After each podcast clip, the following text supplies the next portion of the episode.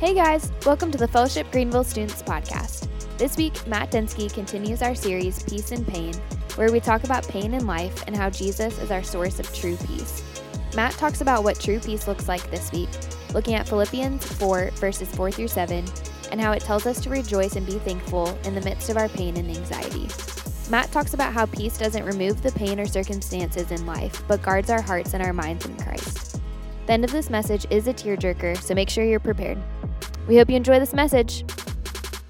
You guys had a good weekend? Yeah. We're experiencing a lot of different weather, man. I mean, it's gone like 20 degrees difference in the course of 24 hours. I'm loving it. I kind of like the randomness of it all. So hopefully you guys are resting throughout the weekend, getting ready for another week. Are you guys on fall break right now? You guys about to start fall break? Woo, woo. Anybody got like super anything fun going on fall break? A party? Just in general, a party. That's what I got going on. Pickled pig's feet, right? Yeah, I figured, okay. You tried them once at Epic, that's what you're catering now, man. Cool. Well, guys, we want to welcome you tonight. We love that you're here. We rejoice that you're here. And we want you to know that our prayer and our hope for you is that every time you come here, from the moment you park in the parking lot, that you would know that this is a place where you're loved and you have a place to belong. And it doesn't matter what you walk through those doors with, doesn't matter the baggage, it doesn't matter what you've done this weekend, doesn't matter what you've done this week, it doesn't matter even what you believe or where you're at on your spiritual journey, none of those things define the fact that you are loved and that you belong. Now, we believe Jesus is the source of hope and truth, and we pray like crazy that you come to discover that is true as well. But we want you to know, no matter what, you're loved and you belong here. That's our prayer for you guys, so welcome. We just rejoice that you're here. We've been in a series called Peace and Pain over the past couple of weeks, and it's been really, really good. I mean, I've just had really incredible conversations with some of you about what God is stirring up in your hearts from this series as we navigate these things that seemingly are opposed to one another, right? Like, how can you have peace and pain, but in God's ways of life and living, they're harmonious. They actually can coexist with one another. We've been talking about it, and we're going to continue that series tonight for the third week. So buckle up. Glad you're here. Man, I'm excited about tonight. I've been praying over this message for a long time and praying for you guys as well. But I got a question for you. I need to ask this. Is there any gum people in the house tonight? Yes. Sophie Pott and I talked before the service. We bonded because it was like, oh, you're a gum person? I'm a gum person, too. I've been chewing gum since, like, the womb, man. So welcome, right? Like, is there any gum people in the house tonight? You know what I mean by that? Not just like, yeah, I'll chew gum occasionally. But I'm talking like, oh, bro, oh, I like gum, and I'm about the extra life. You know what I mean? So I have some gum here, okay? I'm going to toss it out because, oh, now all of a sudden everyone's a gum person. Oh, yeah, now I am. Yeah, I mean, I wasn't going to engage in this. Emma, I got to be honest, I was scared to toss something to you. Our dear sister got a concussion last week when she was tossed a football last week, so I'm a little nervous to throw anything your way. Lucas, welcome, man. Hey, John, alley-oop, and you missed it, dude. I'm sorry, bro. Anyone else need some gum? Yeah, Maddie? I'm a rainbow it, right to you. I have one piece left. How about that right there? Okay. Sorry, man. I'm all out. You're right, dude. That's messed up. I got one more. Okay. So I'm a gum guy. I love gum. I know it's kind of weird. I love gum, man. Like, if I'm not eating a meal, I'm chewing gum. And recently, my oldest son, he's going to be 4 in 7 days. 7. Ooh. We're having a superhero party. You all are invited. No, you're not. I don't feel like I belong anymore. No, you're invited. Hey, you're invited. I just won't tell you where it's at. By the way, before I was leaving the house tonight, he pulls me aside, and he says, Daddy. I said, yeah, bud? He said, can you tell your friends that I have a Spider-Man costume and a mask? And I was like, buddy, I'll tell him I'll tell him first thing. So now you're informed. He has a costume, and we're not just talking neck down. He's got a mask as well. So he wanted to make sure you guys knew that. But he's about to be 4. And recently, and I don't know why, I don't know how this happened, he has kind of become fascinated with mint. I know. I could have put anything in there. He's become fascinated with, like, a new show, a new cartoon. No. He's become fascinated with, like, syrup in his waffle. No. He's become fascinated with mint. I know it's strange. And it kind of started like 3-4 weeks ago. I was putting a piece of gum in my mouth, and he saw it. He's like, "Oh, Daddy, what is that?" And I was like, "Oh, buddy, this is gum. And it's named after people who don't have teeth, and they're forced to gum things like this, buddy." I don't know if that's why they name it. I imagine someone didn't have teeth, and they're like, "What can we make for this person? Oh, something you can only chew with your gums. Let's name it gum," right? Like, so I was trying to explain, like, buddy, you only chew it. You only chew it. Huh? You definitely need teeth to chew gum. Maddie, JJ, you just lost the invitation to the birthday party. Don't even bother showing up, but send gifts, because that's a nice gesture, all right? Anyway, so he saw me put one in, and he asked me what it was, and I'm explaining, "Oh, buddy, this is," he's like, "Is that candy?" "No, it's something else."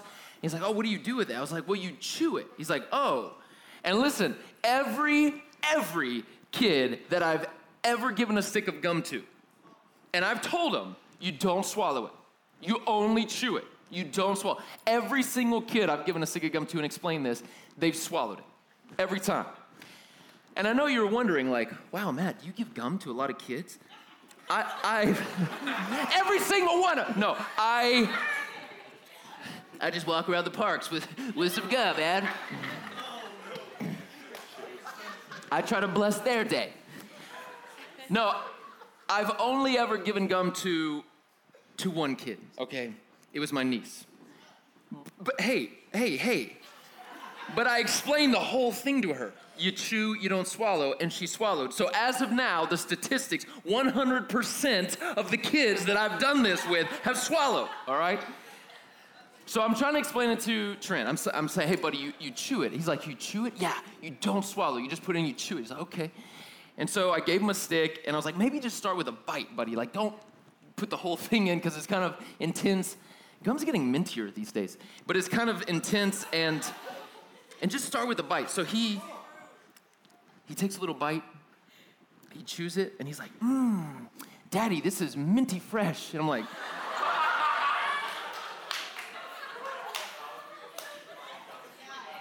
I was like, Where'd you hear that?" He's like, "My daddy's minty fresh." So he'll chew it for a while.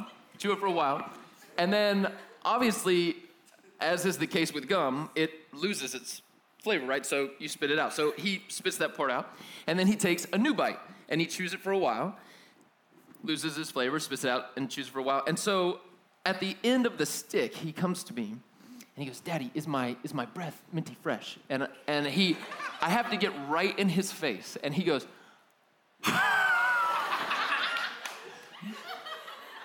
And I'm going to be 100% honest with you guys. Like my brother, the man Sheehan, Nathan, wherever he's at, he might be out there right now. I don't like when people breathe on me. I don't like to smell your breath. I don't like to feel your warmth of breath. None of that, all right? Like, that's not my thing. If that's your thing, that's weird, but that's not my thing. But it's my son, you know what I mean? So I just suck it up. I hold my breath. I pretend like I'm actually smelling. I'm not. Am I lying to him? You be the judge. But he breathes in my face like that episode of The Office, you know what I'm talking about, where Michael and Dwight have that moment. And he asks, "Is my breath minty fresh?" I say, "Oh, buddy, it's so minty fresh." And he gets so proud. And he usually runs off to tell Mom about it. And so every day he's been chewing gum. But he's already figured out, like, "Hey, man, it does lose its flavor, and you do have to replace it," right? And that's one of the worst parts. I love gum, but one of the least favorite parts is when it's flat, like when it's done. Now you're just chewing on this, like, stale piece of rubber. And depending on the scenario, it's not always appropriate to just, like spit it somewhere, right? And I'm not one of those people that are like, "Oh, I'll just swallow it," because it stays in you like 100 years or something like that, right? And so... You just end up, like, sometimes I'll just tuck it under my tongue and try to forget about it, and other times I'm just, like, tucking it up in my... And some gum, like, disintegrates. You guys ever experienced that? It's the worst, right? Like, all of a sudden it just melts in your mouth. You're like, what is happening? It's disgusting. I hate that. He's already learned that. He's already learned that. You got to spit it and replace it. He's learned it. He's learned it. He's learned it. And everybody that I gave a stick of gum to, probably by the end of this talk, this sermon, it'll be done. It'll be flat. It'll be stale, right? That's the nature of it. And I know what you're thinking, like, dude, what the heck is this? Like, where are we going with this, buddy? Where are we going with this? But hear me out. Hear me out. I think that this is exactly how our perception of the Spirit of God is. Like, I think this is how we apply the Spirit into our lives. Specifically when it comes to peace, which is what we're going to be talking about tonight. We have this idea that, you know, you read the scriptures and Jesus talks all over the place that, hey, I am giving you my Spirit, my Spirit. He's coming, the helper, the comforter, my Spirit. He's coming. I will send him. He talks all over the Gospels about the Spirit. All throughout the Bible, the Spirit of God is talked about. And one of the greatest promises that we have in the New Covenant, in the New Testament, as we read about it, is that God's full presence lives inside of anybody who claims the name of Jesus. So God lives in you. His Spirit is in you. And yet, when it comes to receiving him or engaging with him, and especially applying peace, we kind of treat it like a stick of gum. Like, oh, I've got this hard scenario in my life. I got a test. Or I got to ask this girl out. You know what I mean? Like, God, I need some peace on this, right? Like, we have all these scenarios. I'm going through something hard. Like something in my emotional state, something in my mental state, something in my physical, something is going on in my life, and I need peace. And so what do? We go and we pray, God, would you give me, fill in that blank. Who said gum? Who said, we've moved on. The analogy is building now, okay? Would you give me peace, right? But we pray it as if in that moment we don't have it. Right? And so it's like we pray that, and then maybe we feel better. Maybe we feel a little more encouraged. And then the next day or the next week or the next month or whatever, when we go through another hard time, what do we do? Oh, God, I'm going through this now. Would you give me peace?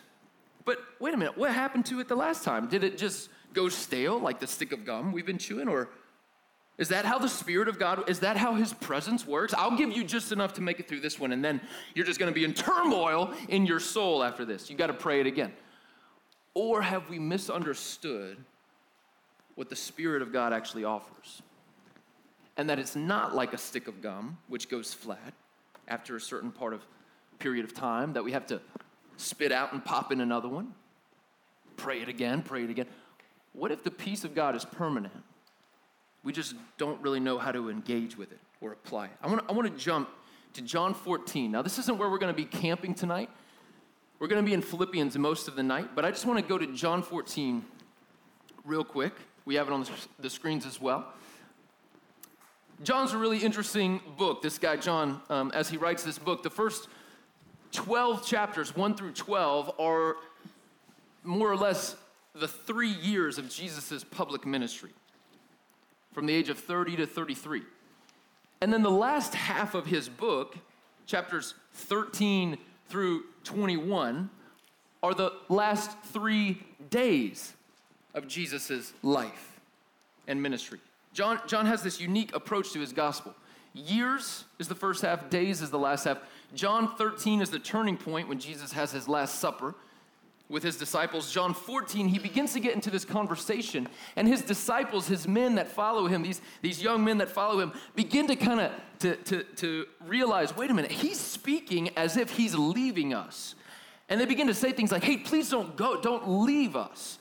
And Jesus begins to talk, I have to leave, I am leaving you. And they say, no, please, oh, well, how about this, wherever you go, can we follow?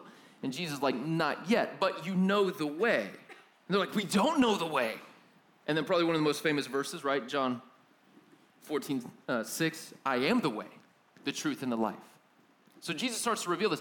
As that chapter progresses, and this is where we're going to be tonight, this is our kind of launching point, Jesus says this very, very interesting thing in verse 26. He says this, but the helper, and then he clarifies, that's the Holy Spirit, whom the Father will send in my name, he will teach you all things and bring to your remembrance all that I have said to you. Verse 27, peace I leave with you. I'm giving you peace. I'm leaving you with peace. My peace I give to you. Not as the world gives peace. Not as the world gives it. Do I give it? Let not your hearts be troubled, neither let them be afraid. So somehow in Jesus' mind, this peace that he offers is able to equip us, enable us, inspire us to not be troubled or discouraged. And then he compares the peace he gives to the peace of the world. And I think if we were just to do a quick breakdown, the peace of the world is circumstantial. Like, hey, I need to do this to feel better so that I can either distract myself from the reality of what I'm going through or somehow cope with the reality or comfort myself through the reality, escape or endure, right? Jesus seems to be saying, hey, whatever the world offers is temporary and specific to the circumstance. The peace that I give is not like that. Jesus equates the coming of the permanent presence of the Spirit with peace. And I think he's talking about the very same thing. I'm leaving, but I am sending a helper. And the promise of our faith is that the presence of God, the full presence of God, will live and abide and dwell within us, the helper. And Jesus seems to be saying that helper is peace. My peace I leave you. My peace I give you. Not as the world gives peace. Mine's different. Jesus is talking about a permanent peace. No matter the storm, no matter the waves, no matter what you're going through in life, you are not without peace. And yet somehow we've come to understand the peace which God gives as this temporary fading thing. We pop it in, we say a quick prayer, we go through whatever we're going through, and then we don't have it anymore until the next time we need it. And they're like, God, please, would you give me another one? Pop it in until it goes stale, right? Jesus seems to be saying, no, you don't understand, man. I don't give it like the world gives it. Mine is permanent. It's indwelling peace. It never leaves you peace. It's the Spirit of God. So for those of us who believe in Jesus, the peace of God is not a what. It's not something, it's someone. It's not a what, it's a who. Who is peace? It's the Spirit of God. It's not some thing, it's someone. It's who. He is peace, the Spirit. Jesus says, I'm giving that to you through faith in me. So then the question on the table has to be, then, dude, if that's true, if you're saying that we have permanent peace, then why don't I feel, right? Why don't I feel like I have permanent peace? Why do I feel the weight of anxiety more than peace? Why do I worry about things in my life more than peace prevailing in my life? Why am I weighed down by burdens when you seem to be saying this is a permanent reality? Right? That's the question. And again, if you remember last week, we talked a little bit about how we've kind of redefined a few things, and we've started to treat the Word of God like a fortune cookie. Open it up, and the magic of the Word will somehow give us something, right? Like, hey, it's not like that, man. And this is a similar thing. We've begun to define peace as the absence of pain. And therefore, if I have pain in my life, if I'm worried about anything, anxious about anything, burdened by anything, if I have pain, then I must not have peace. And we've begun to think that that's true. I got a newsflash for you. That's not true.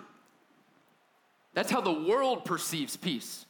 Oh, you want peace? You got to remove this. You need peace? You got to empty this. Jesus seems to be saying, no. I have a different peace. It's a permanent, residing, abiding peace in the midst of pain. Jesus is not talking about, I'll remove all the pain from your life. That's what'll give you peace. That's circumstantial peace. Jesus is saying, I'm giving you a peace linked to someone, not something. It's different. So how can we have peace and pain that coexist? I think first we need to redefine our understanding of peace. It's not the absence of pain. It's not the absence of pain. It's the presence of the Spirit. Now, I told you we're just in John as the launching point. We're not there. I just want you to understand peace is a who, not a what.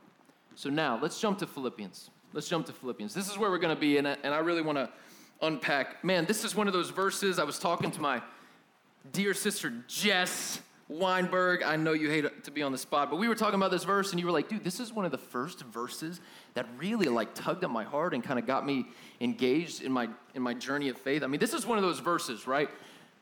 No matter really how long you've been rolling in Christian circles, or even if you've never really rolled in Christian circles, wherever you're at on the spiritual spectrum, the journey, right? Like, you've more than likely heard this verse or heard someone try to quote this verse or something like that. So let's read our passage, Philippians 4 through 7. This is what Paul says. Rejoice in the Lord always. I'll say it again, rejoice.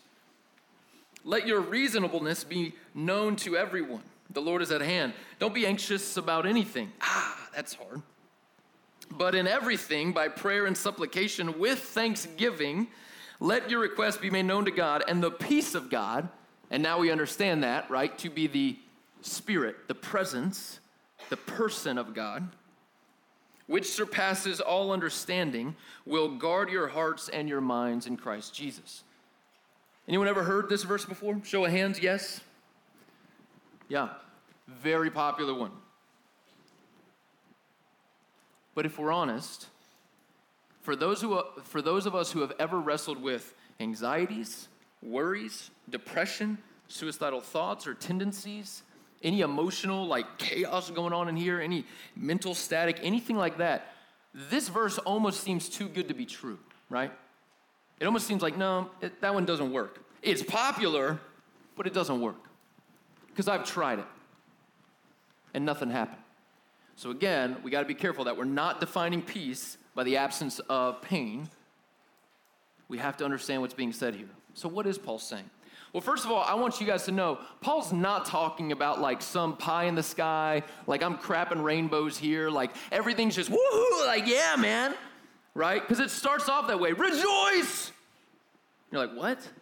Like this is a passage about pain, anxiety, being weighed down by life, and here comes Paul, man, rejoice! Like, no. I don't know if you guys have ever encountered someone who's in the midst of a serious, painful season of life.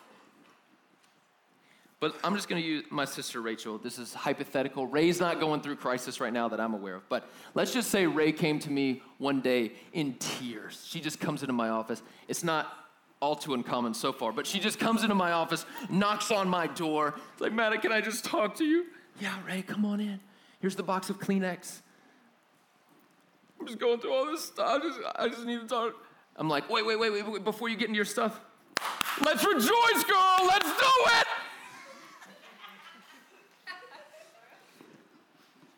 It's like, does Paul understand pain? Like, you read this and you're like, no, this can't be linked. It's like, it's almost like he took this snippet of like, hey, Jesus will save you and rescue you from all your sins and he'll heal you and make you right with God. It's almost like he was thinking about that and took, I'll just put that right here and I need a filler. Like, no, this doesn't belong here, seemingly. That'd be the worst advice. Hey, I know you're really hurting, but man, let's just give a hallelujah, right? Like, what? But Paul begins this thought with rejoice in the Lord. And let me just say it again in case you didn't hear it. He backs it up a second time. Rejoice. And it's easy to think Paul is talking about like, hey man, unicorns, rainbows, and all that stuff. And he's just got like rose-colored glasses on and he's seeing the world optimistically. He doesn't understand the reality of pain. It's easy to think that's what he's saying. Like, hey, just be happy. You just got to be cheerful. See the glass is half full. Not half empty. It's easy to kind of think, Paul doesn't get it. But if you read the scriptures, you read about Paul's life. In fact, Philippians 4, he begins to get into some description about his sufferings. You begin to understand, oh, Paul gets it. Like, dude has suffered. How can his posture be rejoice? He's not talking about some, like, mantra of, like, just be happy, be happy, be happy. No. This is a discipline. This is a mindset which you discipline yourself into in the midst of pain. Rejoice in the Lord always. I'll say it again, rejoice. Verse 5, let your reasonableness be made known to everyone. What is reasonable? This is a weird, Paul, this is weird, man. Usually we focus on that anxiety verse, right? Like pray. But it's in the context of this. We got to understand. Reasonableness, it literally breaks down to like gentleness. It's kind of weird, right? Paul, what does gentleness have to do with what I'm going through, man? Why is Paul talking about, hey, man, rejoice? If you're going through something right now and you're just in the deepest possible pain and worry and anxiety, rejoice and be gentle with everybody. Paul, I hate you, man. Like this, what are you talking about? It means gentleness. It literally has this idea of like, let the needs of others still be elevated in your mind. That with everyone around you, and look, it doesn't say just those who believe in Jesus and line up with, it's everyone. Let this gentleness, this presence that you have, the needs of others, everybody, let that be made known to everyone. Rejoicing and considering others is how Paul begins talking about anxiety. It's very interesting. So then he says, the Lord is at hand. Don't be anxious about anything, but in everything. Don't be anxious about anything, but in every, Paul, like really, Paul? Like don't be anxious about anything. Is that, like how real is that? Is that a reality that we, like, dude, I got a big test coming up. You don't want me to worry about it? I mean, I'm trying not to worry about it, but you're saying I can't? Yeah, don't be anxious about that. Man, I got tryouts for the sports team at school. I've been waiting years for that. And dude, I got butterflies in my stomach. You're saying, I see you, Sean Paul. He's like, yeah, I'm there, man. It's nerve-wracking, right? It's like, dude, what if I don't make the team? Paul's like, hey, rejoice, man. It's like, I don't want to rejoice, fool. I want to be worried. That's my tendency. I want to be anxious. I want to make this thing like an anchor in my heart and life and let it affect my stomach and get nauseous. Like, that's what I want, Paul. Don't tell me to rejoice. Be gentle with people. I can't be anxious about anything. Dude, there's someone in my family right now that's sick, man, seriously sick. And it's not looking good. You're telling me I can't be anxious about that? True story, I've got a dear friend of mine. I just got a text. He has stage 4 cancer that just returned. He's been free for a couple years, and it just returned. I texted him yesterday. I imagine he's, oh God, what am I gonna? I got a family. Like, how am I gonna? Am I about to? Hey, Jeremy, man, dude, I know you're nervous, but bro, we just gotta praise the Lord right now. Rejoice a little bit, you know what I'm saying? And brother, let me just remind you, be gentle, be gentle. It's like, what, Paul? Like, dude, what are you saying? Because we typically take just this one section of this verse. Hey, don't be anxious, but in everything, pray to God. And we tend to translate it as, in our minds at least, once you do that, you'll have peace. But that's not what Paul says, is it? Is it? You ever notice how you can read a verse 100 times, but if you have a presupposition or a predefined reality about what it means, you go in reading what you've already injected into it? Let's keep reading. Let's see what he says. Don't be anxious about anything, but in everything, by prayer and supplication, with thanksgiving, let your requests be made known to God. And the peace of God, presence of God. In your Bibles, you can jump down to verse 9 and see, instead of peace of God, Paul twists it and says God of peace. It's the presence of God, the peace of God, which surpasses all understanding, will guard your hearts and your minds in Christ Jesus. So look at the verse. Does Paul anywhere in here say, hey, once you pray to God with your requests that you're anxious about, now you'll have peace? Does Paul say that? Does Paul say, hey, once you make all these requests known to God, everything that's weighing you down will be removed from your life? Does Paul ever say that? No. But somehow we've convinced ourselves that's what this verse means. If you're going through something, no, I'm so sorry you're going. Hey, don't be anxious. Just pray to God. You'll have peace. He'll take it away. That's how we prescribe this verse, right? Has anyone ever heard it that way? Like that's how it's been given to you? Show of hands. So I don't feel like I'm alone. Okay, thanks. Yeah. Oh, you're going, oh, just pray, man, just pray.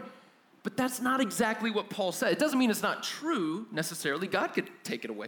But that's not what Paul's saying. I mean, let's look at what he's saying here. Don't be anxious about anything, but in everything. Wow, man, what if we had the cold? What if prayer was not our last resort, but our first reaction? You know what I mean? What if we had that kind of culture with each other? Hey, man, I'm just going through something. It just landed. Could we pray? Dude, I know this is, could we just pray? Usually we make prayer the last resort. Man, I've tried on my own. I've done my own strength. It's not where I'm at. I'll pray. Now I'll try you, God. Paul says, with everything, pray. And here's the kicker, and this is tough. Prayer and supplication with what? Thanksgiving. Now, man, I'm going to be honest with you guys. This verse has been kicking me in the teeth all week. Because most times that we approach this passage, someone's going through something and we're like, oh, dude.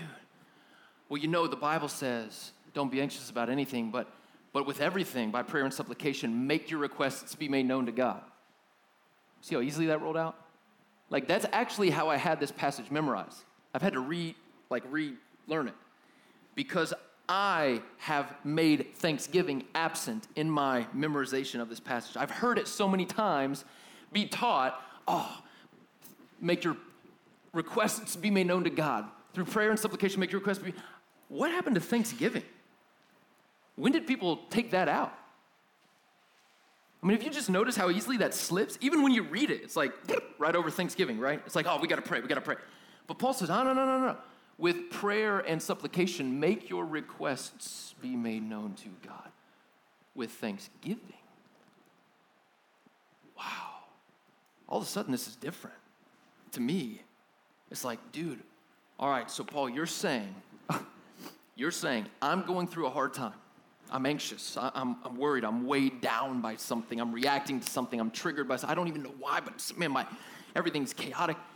And Paul, you're saying that somehow I should be rejoicing. I should be gentle in my spirit, considering the needs of others. Remember, that's what this reasonableness word means. And that when I pray to God, I should somehow be thankful in the heat of those emotions. Like, in the heat of those emotions. Paul's saying, yeah. But we don't do that, do we? We're weighed down, we're anxious, we immediately jump to the most negative possible outcome. We worry about the worry and about tomorrow and what ifs, and we make what ifs what is, and then that weighs us down and all these. And when do we go to God and say, man, God, thank you for fill in the blank, and man, I just want to pray for and praise you for. I mean, Paul is teaching this formula in the midst of this reality. And most of us just focus on praying what we're worried about. We don't praise God, and we definitely don't give thanks to God. We just pray. And we wonder, man, why do I not feel the peace? Could it be that there's a link between thanksgiving and peace? Because verse 7 says, if you do that, the peace of God, which surpasses all understanding, it doesn't make sense. I don't know if you've ever been in one of those moments where you're just so anxious and you're so worked up, and then all of a sudden, whew, you're just like, wow, God is good. I don't know what more to say than that. The circumstances aren't removed, but it's like, God is good. Like, I don't know if you've ever just been settled like that. That's what Paul's talking about. Does it make sense? Nope. That's why it's beyond all understanding. Does your anxiety make sense most times? Probably not. That's beyond understanding too, which is good. We need a supernatural peace to combat some of these anxieties.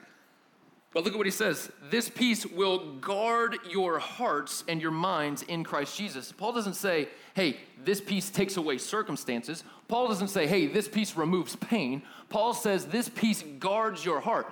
Why would we need our hearts guarded? I'll tell you why. You know, Paul's writing this from prison. Every day he sees the guard. Philippi, he's writing to the Philippians. Philippi is a military city. He's using like military language, guard, like this defensive language. He's seeing it every day. My guard outside of my prison cell. I'm not allowed to leave. There's a guard there. I think Paul knows this to be true.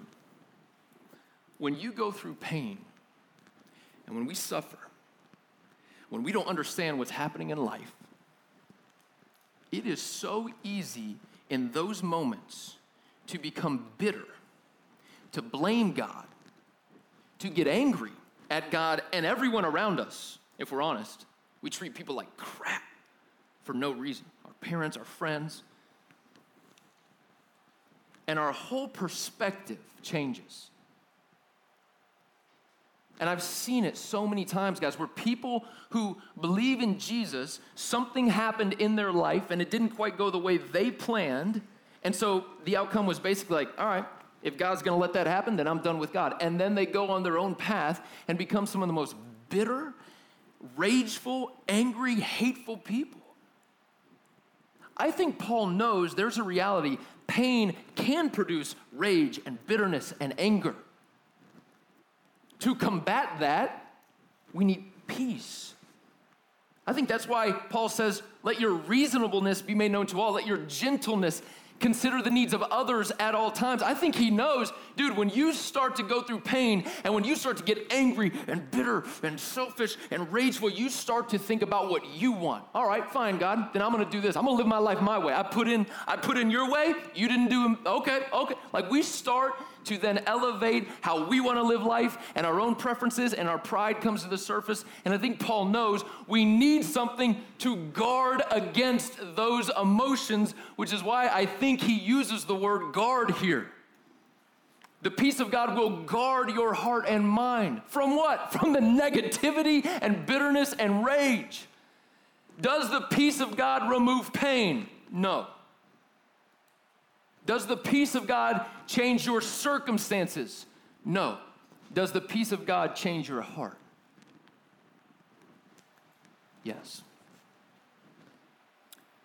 And a heart change can lead to a perspective change. And a perspective change then can all of a sudden start seeing the reality around you differently and could even lead you to rejoice and give thanks.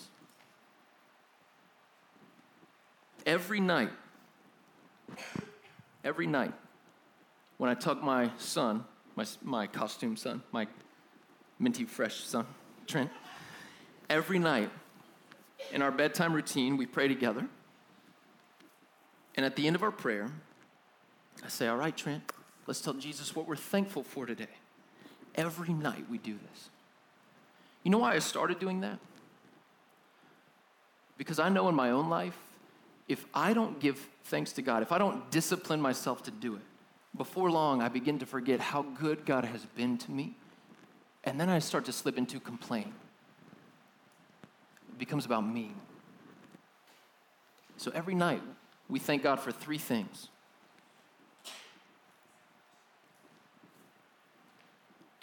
The cure to bitterness. I'm not talking about removing pain and some magic like, oh, God, would you just change everything?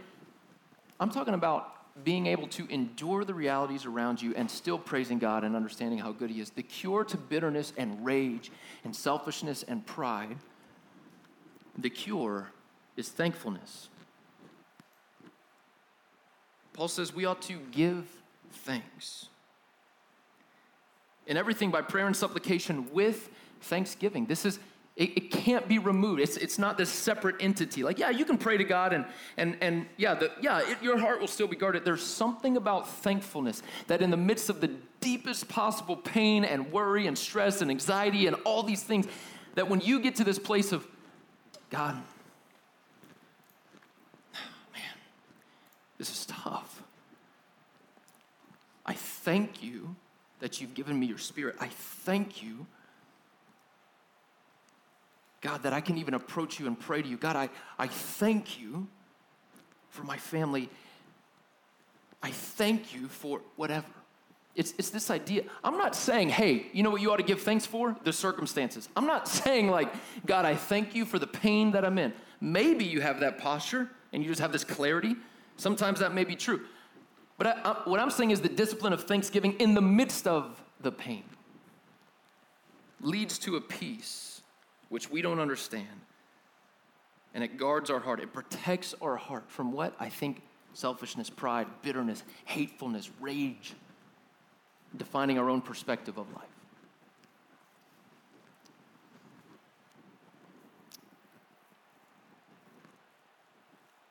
I want to share a story with you guys, and admittedly, it's going to be hard for me to get through, okay? Like, it's a hard one, but it's raw and it's real. And I've never quite seen this passage played out with such clarity. I have some dear friends, Christian and Alex, and I went to college with them. I officiated their wedding a number of years ago, and last year, Alex got pregnant with a little baby girl. Some of the best news ever, right? So they're like rejoicing and so thankful, and as this baby began to develop in her belly, the doctors began to notice, hey, there's some serious complications with this girl. There's some health issues. And all the sonograms and the ultrasounds and everything, like we're detecting a lot of problems. This sweet little girl, for some reason, her organs were all in the wrong places. Her heart was developing on the outside of her sternum, her diaphragm, out here, not inside. And a lot of other problems. So they knew that upon arrival, like right out of the womb, that this little girl would have to endure and undergo intensive and strenuous and numerous surgeries. And the chances of survival were just, I mean, nothing. This was all the longest shot you could ever imagine. But Christian and Alex prayed over this girl and had so many people partnering in prayer. Everyone was praying for her. She was born with all these problems and sure enough started to have surgeries, and they went down to a specialist in Florida, like the best of the best for this, and for 3 months, they just picked up their lives and lived in Florida. Christian had to commute back and forth to South Carolina to maintain his job. You know, after 3 months off, couldn't quite do it, so after a while, he started to have to drive back and forth, and every time he would walk in that hospital room, their whole family are just unbelievable musicians, but he would pick up his ukulele and just start playing. And he would sing over this little girl. They just loved on her with everything they had. Surgery after surgery after surgery. Alex began a blog and started to invite people in to this blog so that people could understand what was going on and pray even more fervently. And so I have a picture here of the beautiful baby girl.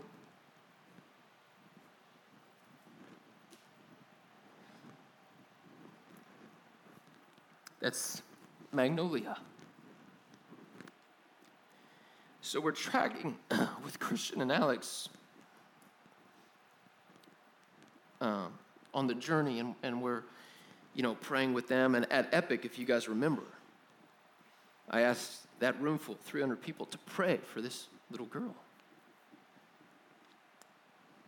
Well, a couple of weeks ago, Alex updated the blog and put in an entry. And this was her title. We are hurting, but Magnolia is not.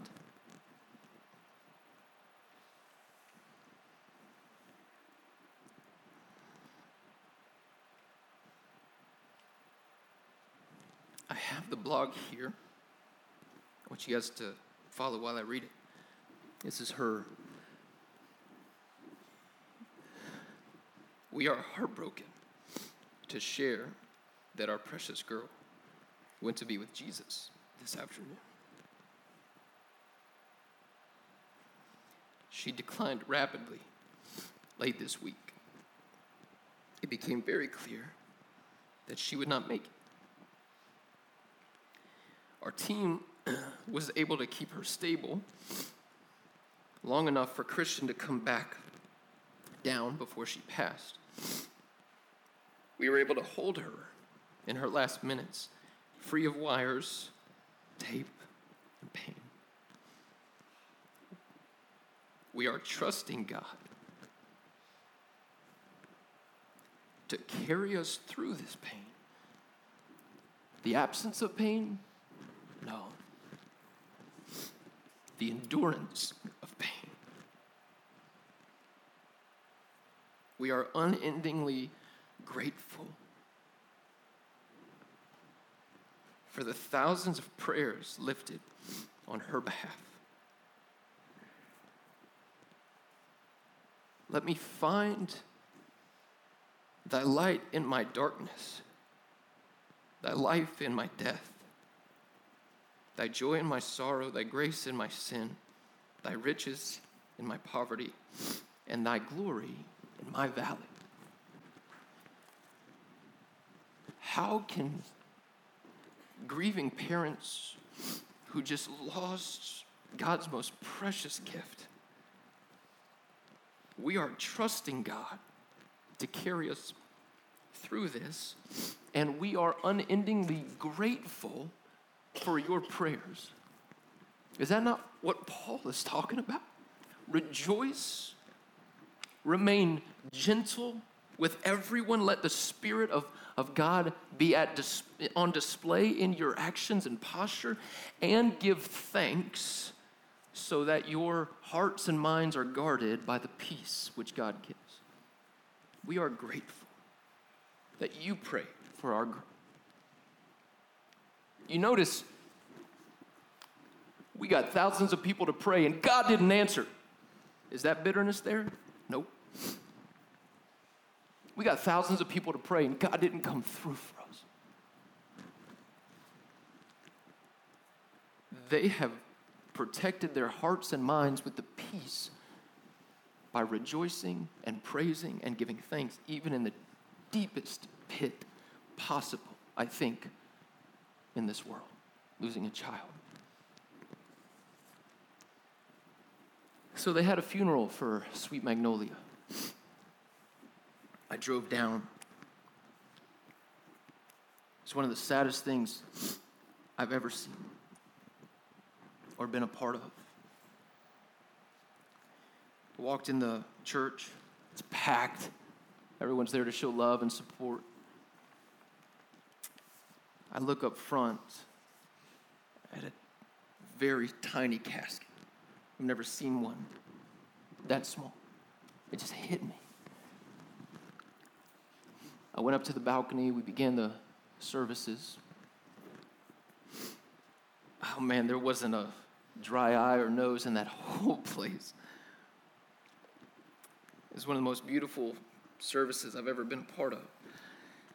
Towards the end, they played a song. It's a song by Hillsong. It's called The Highland Song. I don't know if you've heard it, but I just want to read the first verse of this song. Oh, how high I would climb mountains if the mountains were where you hide. How far I'd scale the valleys if you graced the other side. Oh, how long have I chased rivers from lowly seas to where they rise, against the rush of grace descending from the source of its supply. Because in the highlands and the heartache, you're neither more or less inclined. I would search and stop at nothing. You're just not that hard to find. It's this lament to God. I would go to the world's ends to find you, but I don't need to because you've made yourself available. It's one of the most beautiful truths. They're singing this song. Everyone's weeping, right? And I'm sitting up in the balcony. I can't see the people below me from my perspective because there's this wall there. But during this song, all of a sudden, I see this hand creep up to the sky and just hold its place the entire length of this song. And dude, I was weeping already. The song, the environment, Sweet Magnolia, her life, Christian and Alex, I was already broken. When I saw this hand go up, everything in me just crumbled. Who's lifting a hand? Who has the strength and the fortitude to praise God? As true as this song is, who is there right now? Who's got the mentality to worship? And I had to see. So I stood up out of my seat and looked over the balcony edge. And it's Alex, the mom of baby Magnolia, my friend Alex, the mother, who's staring at the casket right in front of her and has every reason in the world to be angry.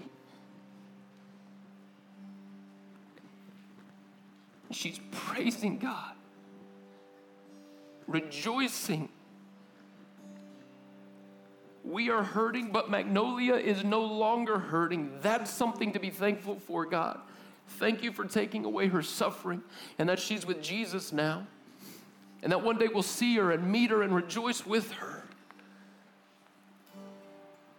God, thank you for giving us 3 months with her, for allowing Christian to get back to the hospital before she passed. Thank you for that. There's so much to be thankful for, and I'm not sure I would have been there. And in the midst of this unreal pain, Alex has her hand to the heavens, praising God,